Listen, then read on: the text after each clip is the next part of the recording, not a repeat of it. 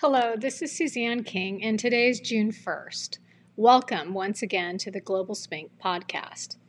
This is where I'm documenting the start, development, and operations of Spin the Treasure Hunt game, the app that's currently being built, the steps taken to submit for and hopefully achieve 501c3 status as a private operating foundation.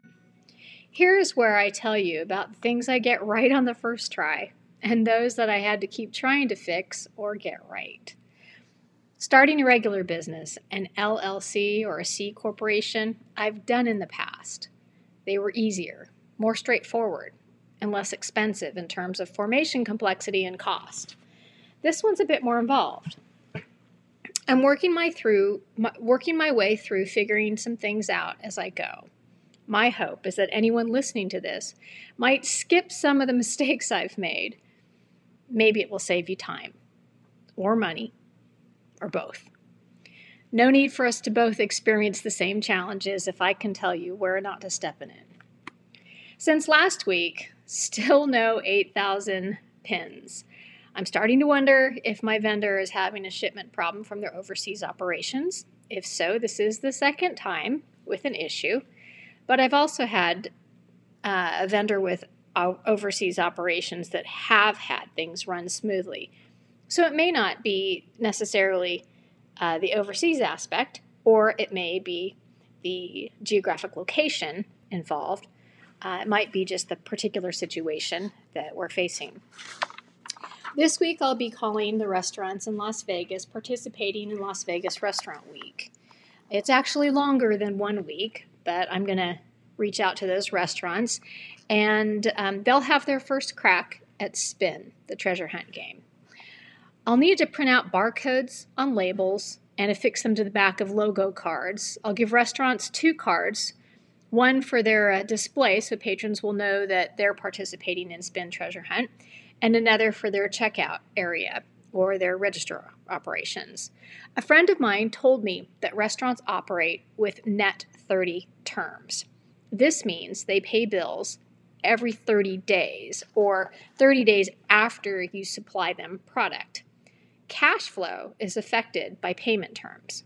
For example, if I use my cash to pay for spin and then place that spin in a restaurant, say 100 of them, then I wait for 30 days to get repaid. That 30 day period can also be called a monthly turn. I turn my cash into product and when it sells, it turns into revenue, also called sales, gross revenue, or gross sales.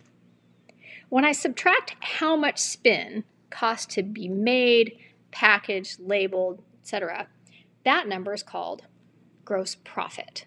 If you hear someone ask what a gross profit margin in, margin is, that's gross profit divided by gross revenue, or the percent of profit that you cleared from the cost of goods sold. I mention this because not everybody has the same background or exposure to these concepts or vocabulary. But if you want to be in business, run a business, or start a business, you need to know this stuff. So, again, gross revenue minus cost of goods sold equals gross profit. And your gross profit margin is your gross profit divided by your gross revenue. Since last week, I've written Mary Mary Baby Corporation's bylaws. I've held a board meeting for which I needed to make an agenda and take notes against that agenda, and those are called minutes, the board minutes. I reached out to some proposed board members, new board members, to join the board of directors and received one favorable reply. So I reached out to a number of folks and one agreed. Not everyone is willing or able to volunteer at a board level, and it sounds super fancy or scary or complicated, but it's really like being the rule monitor in third grade class, and the rules are the bylaws of the corporation. During the board meeting, the bylaws and the new director were approved, and the next board meeting will be in three months. So I'm going to have four per year, and they're all going to be virtual. I've also received a bunch of candidate resumes for the EA to the founder posting I've listed on LinkedIn. EA stands for Executive Assistant. There were a number of people who I would love to be involved with Mary Mary Baby Corporation in various positions, but one candidate is local to me here in Las Vegas and has a good mix of skills and exposures that I can see being immediately assisting, which is what I need. After a 30 minute telephone interview, I emailed her the bylaws to review, and I hope that she comes on board. One of the things that I particularly liked about that candidate is she has some bilingual capabilities. And she's also been involved in philanthropy previously, and that's really important to me. So, after receiving an email containing a list of accounting services offered by a firm, I replied with prepared and organized information, which my thinking is will reduce costs. CPA firms charge fees based on the use of their time. And so, the more that I can do myself, my thinking is, the less of their time and service I'll need. So, what I prepared, uh, in addition to a business plan, was a three year financial uh, projection, including the budget. And I'm hopeful to save money this way, and I don't mind doing the work myself. Every bit that I can do makes me a stronger, more capable business person.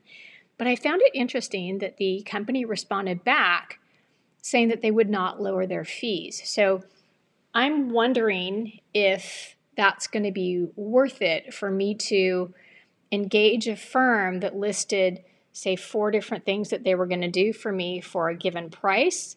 And then if I did three of those four things, I'm wondering why I should pay that full price. I feel like there should be a discounting of the services since I did a lot of the work myself. So, thinking about that, this is the fourth accounting firm or accounting service company that I've tried to reach out to or consider working with. And I'm now at the point where perhaps I just might interact directly with uh, the Internal Revenue Service to get the documentation put in place because as a startup organization, you're really managing your cash flow. So I wanted to talk about imitations. And I wanted to mention the notion of imitations. Yes, imitation is a form of flattery. Like, if you like my nail color or hairstyle, or you think my shoes are cool or flattering, that's awesome. Knock yourself out. But when a company purposefully copies someone else's design or concept or intellectual property and then tries to portray themselves or their stuff as the original, I think that's shady. It's especially bad if there are companies out there making soft enamel lapel pins and calling themselves part of the spin treasure hunt when they aren't. Because they're not donating the 88% of their profit to the charities, and maybe they haven't looked up the list of charities, um, or maybe they say they're donating to charity, but it's actually an affiliated organization or something like that, as opposed to these small charities that really work so hard to get the word out and uh, serve their communities. So, the point of Spin and the treasure hunt is to donate 88% of profit to charity and create social change. That's the whole point of this. We've all seen too much bad stuff the grifting, the scamming, junk. That's what my grandma used to call it junk.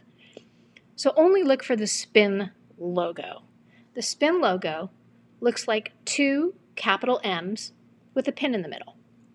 And it's been stylized to look like a crown because my last name is King. Look for the logo before you spend the $12 per pin, per spin. Anyone, plain spin, will have that logo and just say no to the shady stuff. Thanks so much for listening to the Global Spink podcast. Have a great rest of your day. Take care.